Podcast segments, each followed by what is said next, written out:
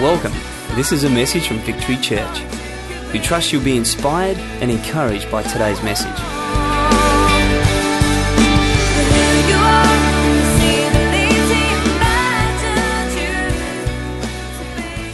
We're going to continue our series this morning on the book of Ruth called No Ordinary Family. Who's enjoyed the series so far? Learned something? Excellent. Good, good, good, good. We're up to part five, believe it or not. We've been doing this series morning and evening, and uh, I've been blessed. I've been blessed preaching this, I've been blessed preparing for this, I've been blessed sitting there listening to others share from the book of Ruth. Just to fill you in very quickly, Ruth and the story of Ruth, the book of Ruth was written about 3,000 years ago. The author is unknown, although some would say it's the prophet Samuel. And it was written at one of the lowest and darkest points in Israel's history. And it was in the time of the judges where there were no kings. And unfortunately, people did what they saw fit. It's amazing when you have no king in your life, people do what they see fit. When you don't have Jesus as king in your life, you do your own thing. But when Jesus is king of your life, he governs your life, he rules your life. You bow down to him. You say yes, sir, no, sir, to his will, his word, and his ways. But without that king, you do whatever you want. And this is what Israel were doing at that time. The story of Zuth, uh, the story of Ruth zooms in to the family of Elimelech and a man who was married to a woman by the name of Naomi, and they had two sons, and they lived in Bethlehem. And at that time, Bethlehem, although it means house of bread, was by stark contrast in famine. And so he made an unwise decision to move from his hometown, Bethlehem, to a place of foreign gods, to a place called Moab. It sounded wise, it sounded courageous, it even seemed right to him. However, it proved to be disastrous and fatal. Within a short time, Elimelech, the father and husband, was dead. Naomi raised her two sons, and they did what was forbidden, and they married two Moabitess women. And uh, one of those name was Orpah, the other was named Ruth. They stayed there for 10 years, and in that 10 year period, Naomi's two sons also die. Naomi is left in a foreign land with foreign gods with two daughters in law. After 10 years, she realizes that the famine has lifted from the hometown of Bethlehem, so she decides to go back home. We talked a lot about that last week. On her way home, she looked at the girls and said, You know what, girls? I appreciate your commitment to me, but you know what? There's nothing for you back in Bethlehem. Go back to your hometown of Moab. Orpah thought that's a great idea. She was gone. Ruth, however, had this ruthless commitment to Naomi and she cleaved, she clung, she would not let go of Naomi. And so Naomi and Ruth do the 50 mile journey from Moab to Bethlehem, and there they confront and face all their friends and family members. And Naomi had to humble herself. She said, Don't call me Naomi anymore because Naomi means sweet and pleasant. I am not sweet, I'm not pleasant. Call me Mara because I'm bitter. And we looked at being bitter to better last week. And then last Sunday night, we heard from Seth, who started talking about the providence of God because it was in and around that time. It's amazing when you return home. It's amazing when you get around the people who know you best. It's amazing when you get around the people that know your past and you can deal with your past that things begin to change for the better for you. And we see that for Ruth and Naomi. Things began to change and swing around because of the providence and the favor and the blessing of God. Which brings me to part five, which I've entitled Modeling Manhood. Modeling manhood. For every man in this place, you need to take a leaf out of Boaz's life. Ladies, don't turn off. I want you to listen up today and I want you to look at these qualities. I want you to look for these qualities in your man or in the man that you're looking for at present. Okay. Ruth chapter 2 verse 4 says, Just then Boaz, or to quote says, Boaz arrived from Bethlehem and greeted the harvesters. The Lord be with you. The Lord bless you, they cried back. Boaz answered the foreman of his harvesters, Who's that young woman? The foreman replied, She is a Moabitess who came back from Moab with Naomi. She said, Please let me glean and gather among the sheaves behind the harvesters. She went into the field and has worked steadily from morning till now, except for a short rest in the shelter. So Boaz said to Ruth, My daughter, listen to me. Don't go and glean in any other field and don't go away from here. Stay with my servant girls, watch the field where the men are harvesting and follow along after the girls. I have told the men not to touch you. And whenever you are thirsty, go and get a drink from the water jars the men have filled. At this, she bowed down with her face to the ground and she exclaimed, Why have I found such favor in your eyes that you notice me, a foreigner? Boaz replied, I've been told all about what you have done for your mother in law since the death of her hus- your husband, for, uh, how you left your father and mother and your homeland and came to live with a people you did not know before. May the Lord repay you for what you have done. May you be richly rewarded by the Lord, the God of Israel, under whose wings you have come to take refuge. May I continue to find favor in your eyes, my Lord, she said. You have given me comfort and have spoken kindly to your servant though I do not have the standing of one of your servant girls. This morning, I want to look at a man. This man's name is Boaz. Although the book is named Ruth, to me, this story is not so much about a girl as about this man, Boaz. The central character of this book, really, for me, is this man, Boaz. The word Boaz simply means valor. He was a man of valor. What do we know from reading the scriptures? That he was a prominent man, he was a wealthy man, he was a strong man, he was a single man, and he was a godly man. And the reason I want to focus in on him today is because he's an incredible example for us to follow. In actual fact, for those of you who love typology, he's a type of Christ. He's a type of the, uh, an Old Testament Christ. And we can do well to learn from this man's life. Not only that, just in a practical sense, he's a great model to follow.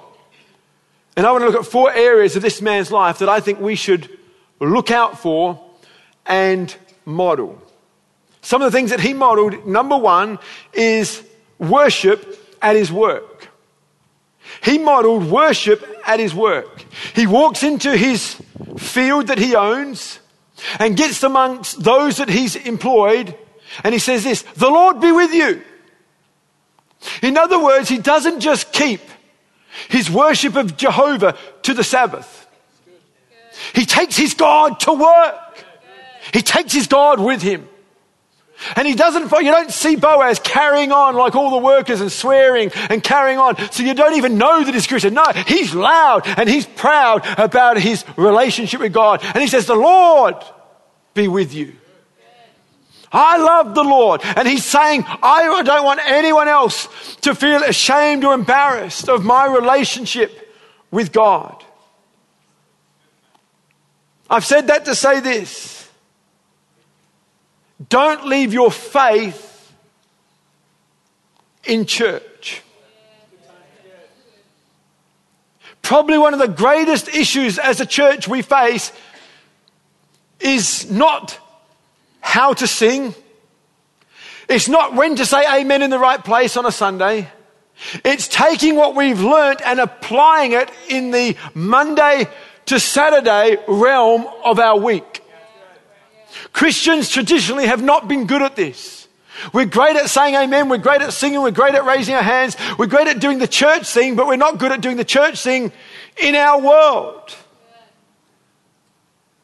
The Bible says God so loved the world that he gave. Now, that may not be our reality that we personally are going to touch the whole world, but we can touch our world. Do you love your world enough to bring a little bit of God into your world? Whatever your world may be. Oh, we hear too often that, you know, my workplace, I'm the only Christian. Fantastic. Bring the little bit of Christianity that you have into your world. Don't leave your faith on the shelf. Boaz was a man who knew how to mix his worship with his work. As a leadership team, we had the privilege of going away. The reason we do that is because to get the concentrated effort that we need to accomplish what we've set out to do, it's just great at times to get away. And we were able to get away up the river. And on one particular night, we had this campfire going, and this guy drives up and he wants to do a bit of fishing, and, and he's got his dog with him. And, and so we get to talking to him, which is fine. And then pretty soon, before we know it, he's sitting around the campfire. And we're just laughing and having fun, and we're having fun and we're laughing. But we are just talking about God and church at the same time. He, know, he, he gets the deal. We, we told him the deal. He knows, we're, he knows that we're church. He knows that we're church leaders. And it was messing with his head. And so we start playing charades. And we say, hey, Rob, do you want to play charades? And he goes, no way. He's not going to do that. But he was curious. And he kept watching. And so we were laughing and joking, doing the, you know,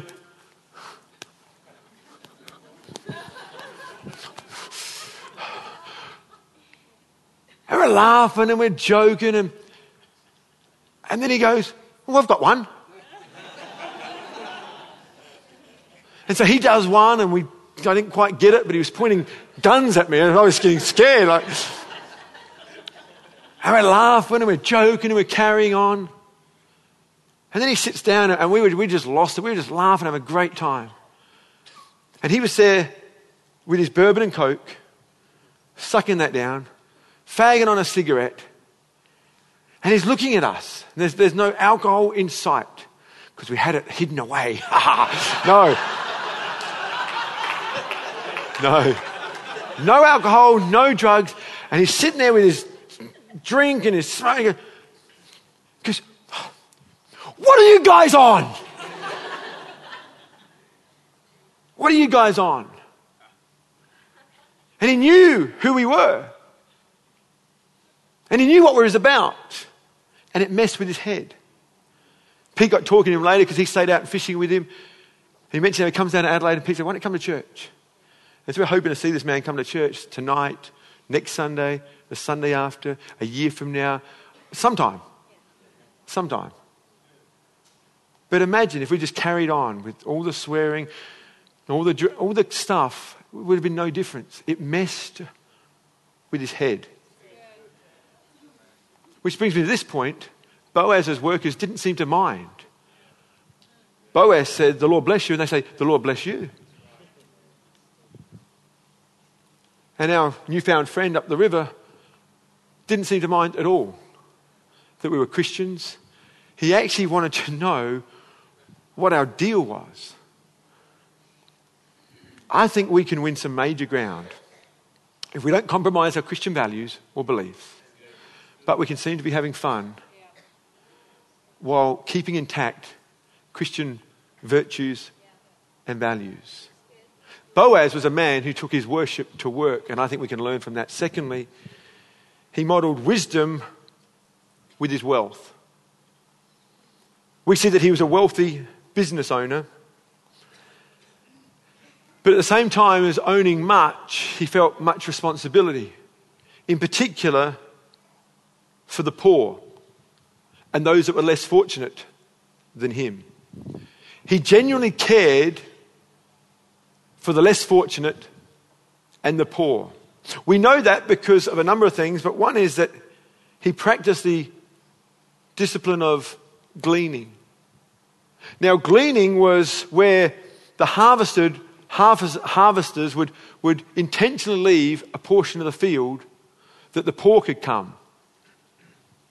And it was kind of like a, an early day working for the dole scheme. They didn't pick it for them and just give it out and make it too easy. They said, if you, if you want something, there's something for everyone. If you're willing to work, there's something for you. No one needs to be poor. There's something. And so they would leave portions of the uh, harvest for the poor to come along to pick for themselves. And so he was wise with his wealth. He didn't just make it all about him. See, when it comes to money, the church get real funny when it comes to money. Have you noticed that? But we make it an issue of rich and poor. And what's your policy when it comes to the rich? And what's your policy when it comes to the poor? And what's your policy on this? And what's your policy on that? The Bible doesn't talk in terms of rich or poor when it comes to money. The Bible talks in terms of righteous and unrighteous when it comes to money. And so it's possible to have money and be righteous. It doesn't mean because you've got money that you are of the devil. It doesn't mean you've done something wrong just because you are a Christian and you have wealth. It doesn't mean that you are ripping off the taxes, etc. You can actually be a righteous man and have lots of money. Boaz was one of them. But it's also possible to have a lot of money and be unrighteous. Jesus was confronted by a rich young man. And he came to Jesus and said, What must I do to inherit the kingdom of God? And Jesus said, Actually, you know what? You know, give away all your money. He, said, he went away sad. He had money, but he wasn't righteous with the money that he'd earned. He had ulterior motives. And so it's possible to be wealthy and righteous and wealthy and unrighteous. And that's an issue of the heart. It's not an issue of your bank balance, it's an issue of the heart. So if you're a little less fortunate than others, don't make it your call in life to make people who have more money than you feel uncomfortable or feel bad because they have a few more things than you do. That is not your call. God has not called you to be the watchdog of all rich people. Can I say this when it comes to the poor? Just because you're poor, it doesn't make you a super Christian. Because it's possible to be poor and righteous. Jesus was the most righteous man who ever lived, and yet he lived in poverty by choice. But you can also be poor and unrighteous. Just because you don't have money doesn't mean you're not always thinking about money. In actual fact, some of the poorest people I know are more consumed with money than some rich people. It's an issue of the heart. And I think when it comes to the heart, God's put a little principle in place to test our heart every week through the tithe. One of the things that keeps my heart in check when it comes to my finances is what will I do with the first fruit of my income? What's the first thing I'm going to do with my money? That's going to test my heart. And so for me, tithing is not Old Testament or New Testament. Tithing for me is an issue of the heart. And it gives the opportunity for me to test myself every week, fortnight, or month that I get paid by what I'm going to do with my money first. Because let's be honest, the first thing you do with anything is the thing that's the biggest priority. Isn't it? And so I would encourage you as Christians in this place to practice the discipline of giving a certain portion of your income to God before you do anything else, before you pay tax, before you buy anything, just give to God. I don't know if parents you can identify with this, but have you ever bought your kids fast food You've taken them through the drive through, you're not really hungry, but by the time that food comes through the window, you get a whiff of it and think, oh, I wasn't hungry before, but I wouldn't mind one of those chips that I've just bought for my kids. And so, as, as the father of my kids, I look at them and say, hey, is it possible to have a chip? And to be greeted with, no, they're mine. For me, is ridiculous. I mean, what? Those chips that I just bought are now all yours. The chips you wouldn't have if I didn't graciously and generously give to you. You getting it? Everything we have belongs from God. Everything we have comes from God. For us to say, I'm not going to give, is really an issue of the heart. It's not an issue of the old covenant. It's not an issue of the new covenant. It's an issue of the heart. that we can get so bogged down with what's mine that we forget God gave it to us. So please, let's not talk in terms of rich or poor, or whether I can afford or can't afford. Let's look in terms of righteous and unrighteous. And I think the righteous thing to do, the right thing to do, is to honor God first in everything that we do, including our finances. We see that in the life of Boaz. Thirdly, the thing that he models to us is love without lust. Oh, I need every young man to listen up. I need every older man to listen up. I need every single man to listen up. I need every married man to listen, up. Love without lust. He gets into his field. He's a single man. And he says, Who's that woman? There's many reasons he may have said, Who's that woman? But whatever the reason, she caught his eye. And the first thing someone says, she said, Oh, you don't want to mess around with her. She's from Moab. She's from the wrong side of the tracks. You don't want to mess around with that woman. And so here she is. She's dirty and she's sweaty. She's not a Hebrew. She's not a virgin. She's been married before. She's not from a good family. She's not a seasoned worshiper of God. She's not well off. Yet, it's quite possible that Boaz fell in love with her at first sight. Why? Listen up. I believe he fell in love with her because he had an eye for real beauty.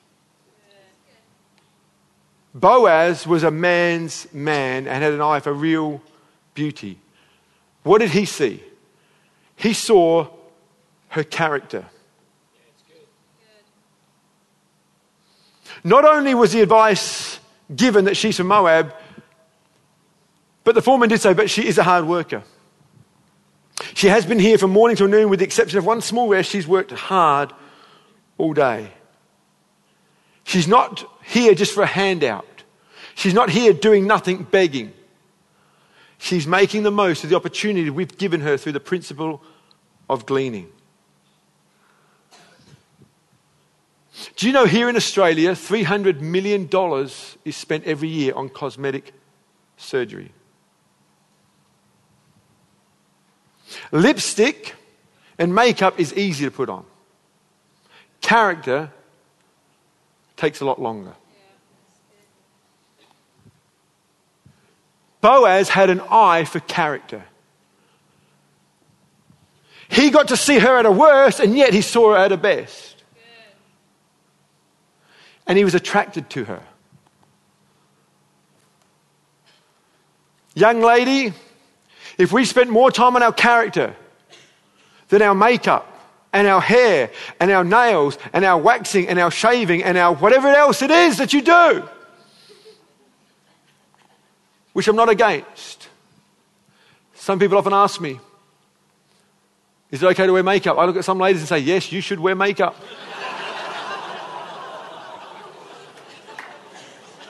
But none of that, none of that, none of that is an excuse to not work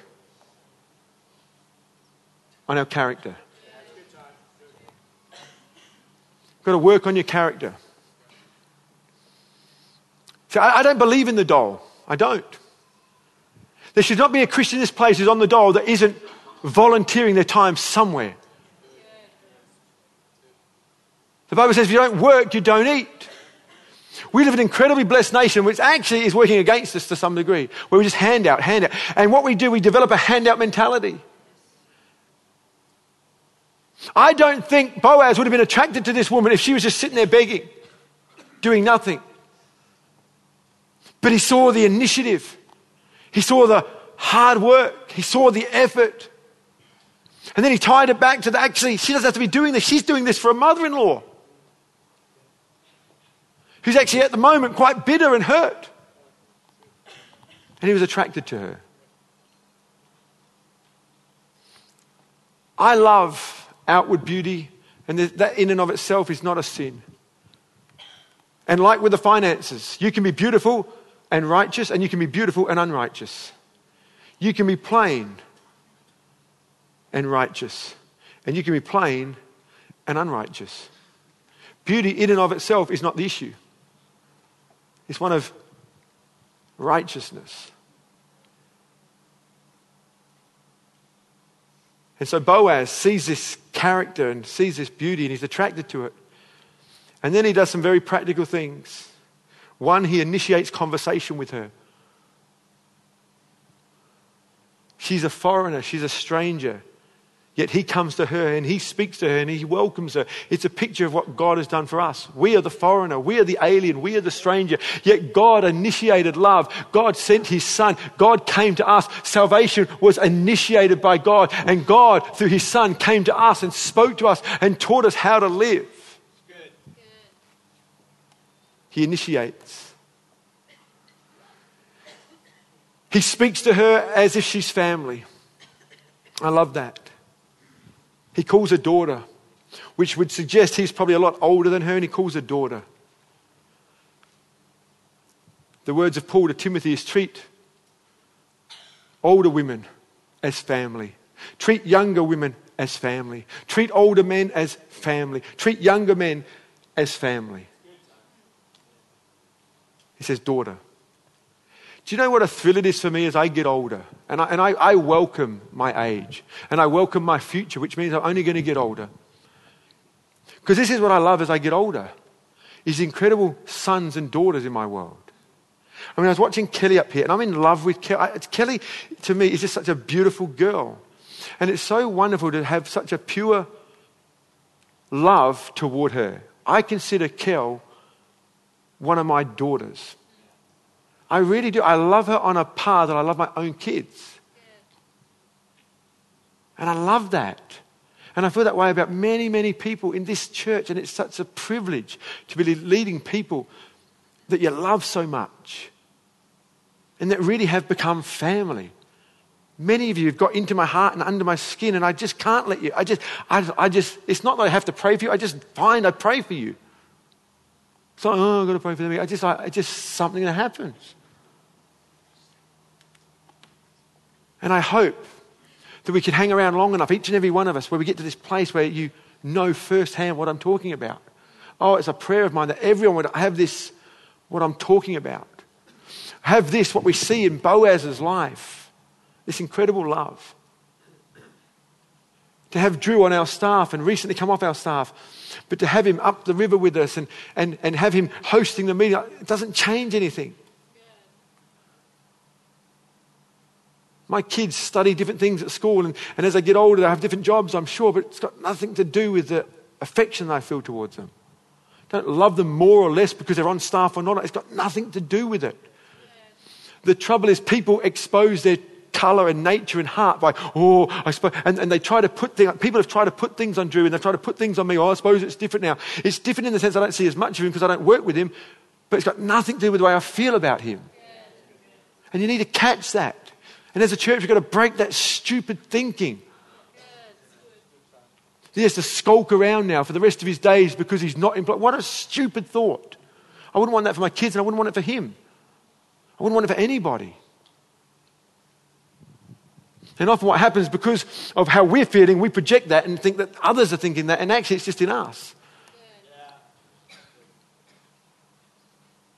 And although Drew's not working on staff anymore, I would say that we're probably closer. It was an incredible time for him to be able to come up for the short period of time that he did because he's part of it. Kelly was with us the whole time because it doesn't change anything. Oh, I hope, I hope, I hope we can go beyond our last name and embrace the wider family, the body of Christ. That's my prayer. He prays for her. May the Lord repay you, he says. May the Lord bless you richly. Ladies, you, you and a man is going to pray for you. He provides for her. He says, Whenever you're thirsty, go get a drink. He treats her as a guest. If you're visiting here this morning, you are so welcome here. And if you are thirsty and if you are hungry, please go to our welcome lounge and, and we will feed you and we'll bless you and we want to get to know you. You are welcome here. I don't care what your background is, you are welcome here. He protects her. He orders the men not to bother her. In other words, he went up to the men and said, See that girl over there? Don't touch her. And I feel that way about the girls in our church. Guys, see these girls over here? Don't touch them. He says, Don't touch her. And so he protects. I, I feel obligated to protect the girls and the ladies in our church. Chivalry should not be dead. I believe that men should stand up for women. And I believe women should humble themselves and sit down and stop fighting men. just a word for thought, just putting it out there. I'll be honest, sometimes you ladies make it hard for men to be men. You stand up, you do the right thing, and you get told, What are you saying? Are you saying I'm weak? Are you saying, well, I'm just saying, sit down.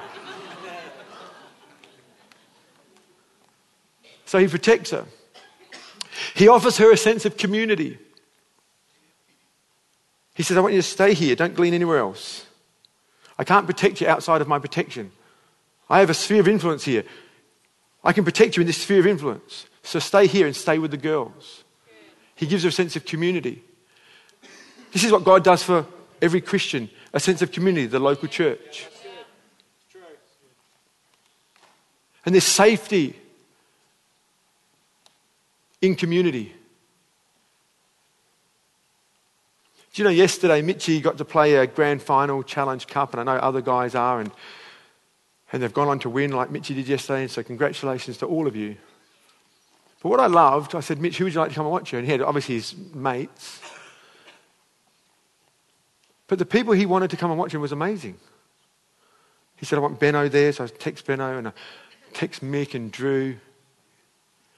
He's 11 years of age, and these are people who wanted. And so we're going through all this list, and Maddie would be great, and this and that, and Maddie Dwyer would be good. And so I'm making all these texts. I'd love Carly Hudson to be there. Really? Carly.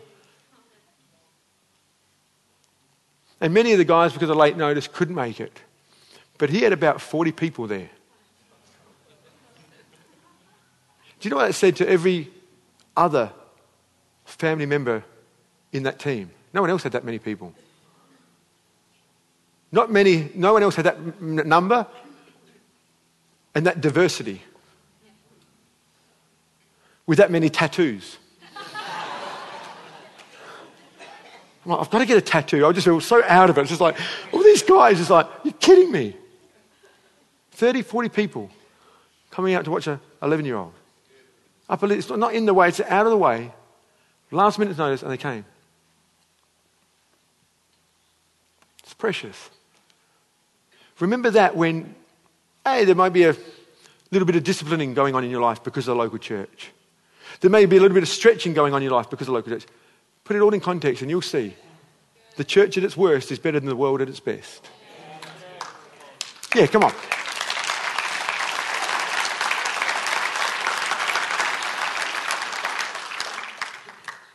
we ran into someone while we was at the soccer, an old friend of mine, haven't seen her for 20 years. She was a photographer at our wedding.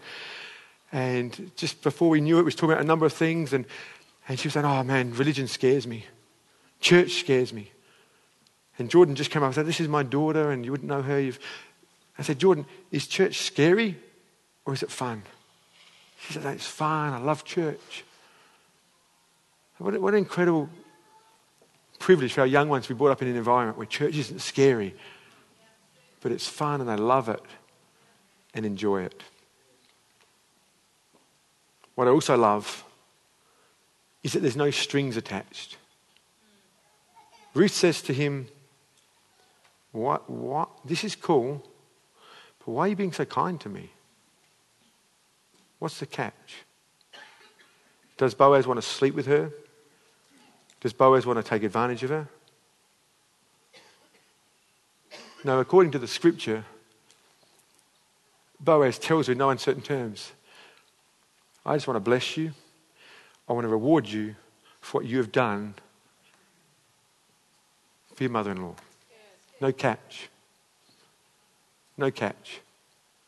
Not doing this as a stepping stone to get her in a bed. Guys, listen up. Don't put on your best side with the agenda and motive to get someone in the sack. Don't do it. Not to God's precious children. Don't do it.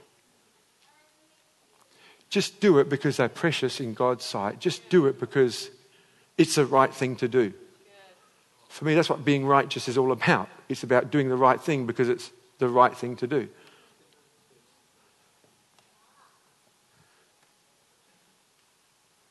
And Ruth says, You have comforted me. Because she knows she's undeserving. And we're going to look a little bit more about this relationship as it blossoms into the story. But I think there's enough for us to digest in and of that.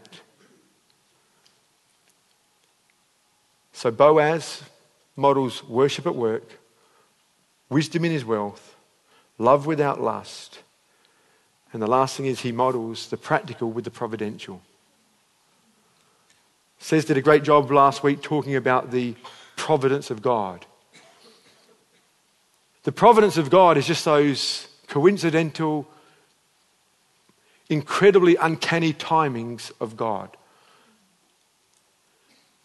We see that Ruth just so happened, she could have gone to any field, but she just so happens to go to a particular field. Unbeknownst to her, it just so happens to be the right one because a man by the name of Boaz owns it. And it's all part of God's cunning plan to redeem Ruth and Naomi. She doesn't know that. She just goes, um, eeny, meeny, miny. Ah, oh, this one will do. God is so incredible. I mean, even if you went eeny, meeny, miny, mo and you landed up on the wrong one, God has a way of just flicking things around. He'll move the fields. He'll do whatever. She's got the wrong field. Hey, Naomi, look over there. He does that. He does that. Like those cups.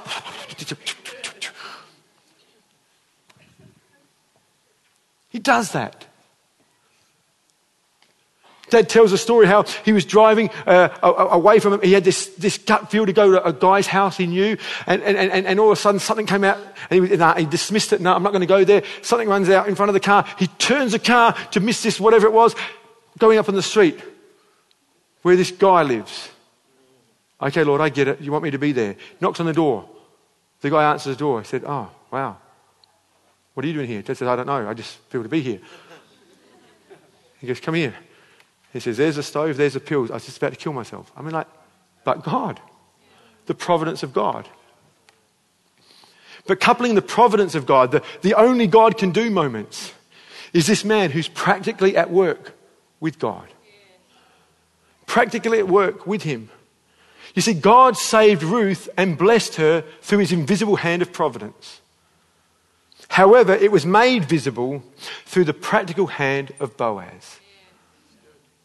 I don't know what your theology is, whether you're a once saved, always saved kind of guy, or whether you're I can lose your salvation kind of guy. I don't care what your end time theology is, whether you believe uh, whatever. What I do believe is that God's providence needs hands on earth, and it needs a voice on earth, and it needs a heart on earth. And we see Boaz is a man who marries the practical with the providential. God led Ruth to the land of Boaz. We see that over and over again, just as it happened. Not only did she get into the field that belonged to Boaz. On the day she decides to go, Boaz just happens to be riding in on his white horse. Just at the just then, on the day she's there. Maybe he did every day, I don't know, but maybe he only came once a month. Maybe only visited the, I don't know. But I do know that just as Ruth was there, Boaz shows up.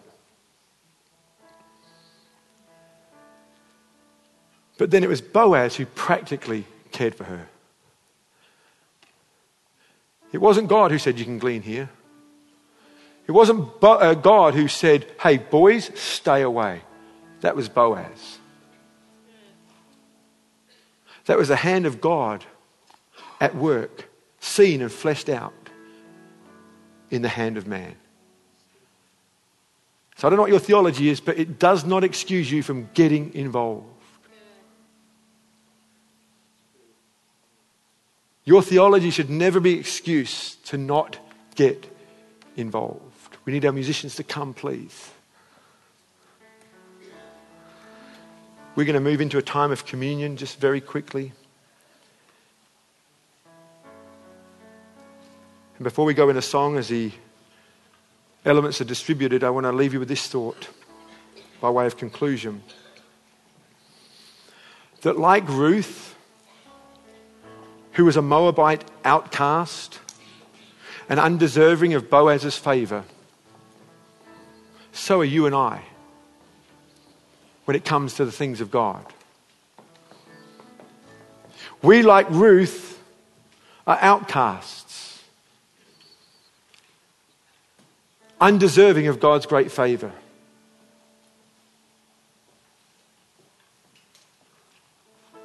But just like Boaz, haha, get this, comes to Ruth and rescues her and provides for her. So Jesus came to earth and rescues us and provides for us.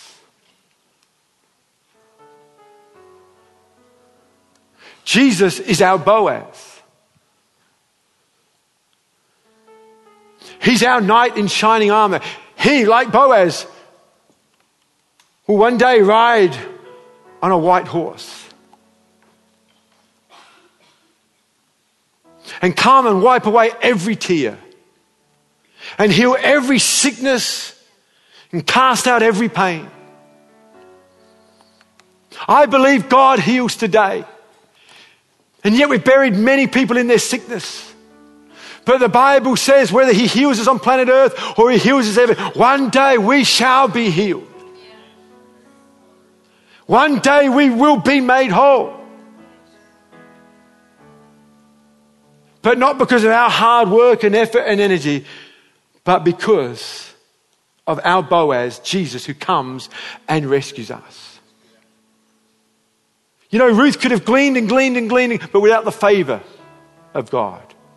Without the favor of Boaz, she would have worked herself into an early grave. It's always a both and. It's God in His love and initiative coming. But we must respond. Ruth humbles herself before this man, Boaz, and says, What have I done to deserve such favor? She didn't say, I don't need your charity. What are you saying about us women? We can't do it ourselves. She just humbles herself. And Christianity, as I've said many times before, essentially is for weak people that can humble themselves enough to let Jesus in. There's going to be all types of people in heaven, but there will not be one proud person. They'll be tall, they'll be short, they'll be fat, they'll be thin, they'll be dark, they'll be yellow, white, light. all colours, all shapes, all nations, but there will not be one proud person. Only the humble get to heaven. And as we partake in communion this morning, it's a chance for every Christian to humble themselves and say, Thank you, Jesus. For every non Christian, it's an opportunity for you to humble yourself and to invite Him into your heart. And we count it a privilege and an honor to celebrate with you that decision because it will be the best decision you ever make. Will you please stand with me this morning? This is the end of the message. Thank you for taking the time to listen, and God bless.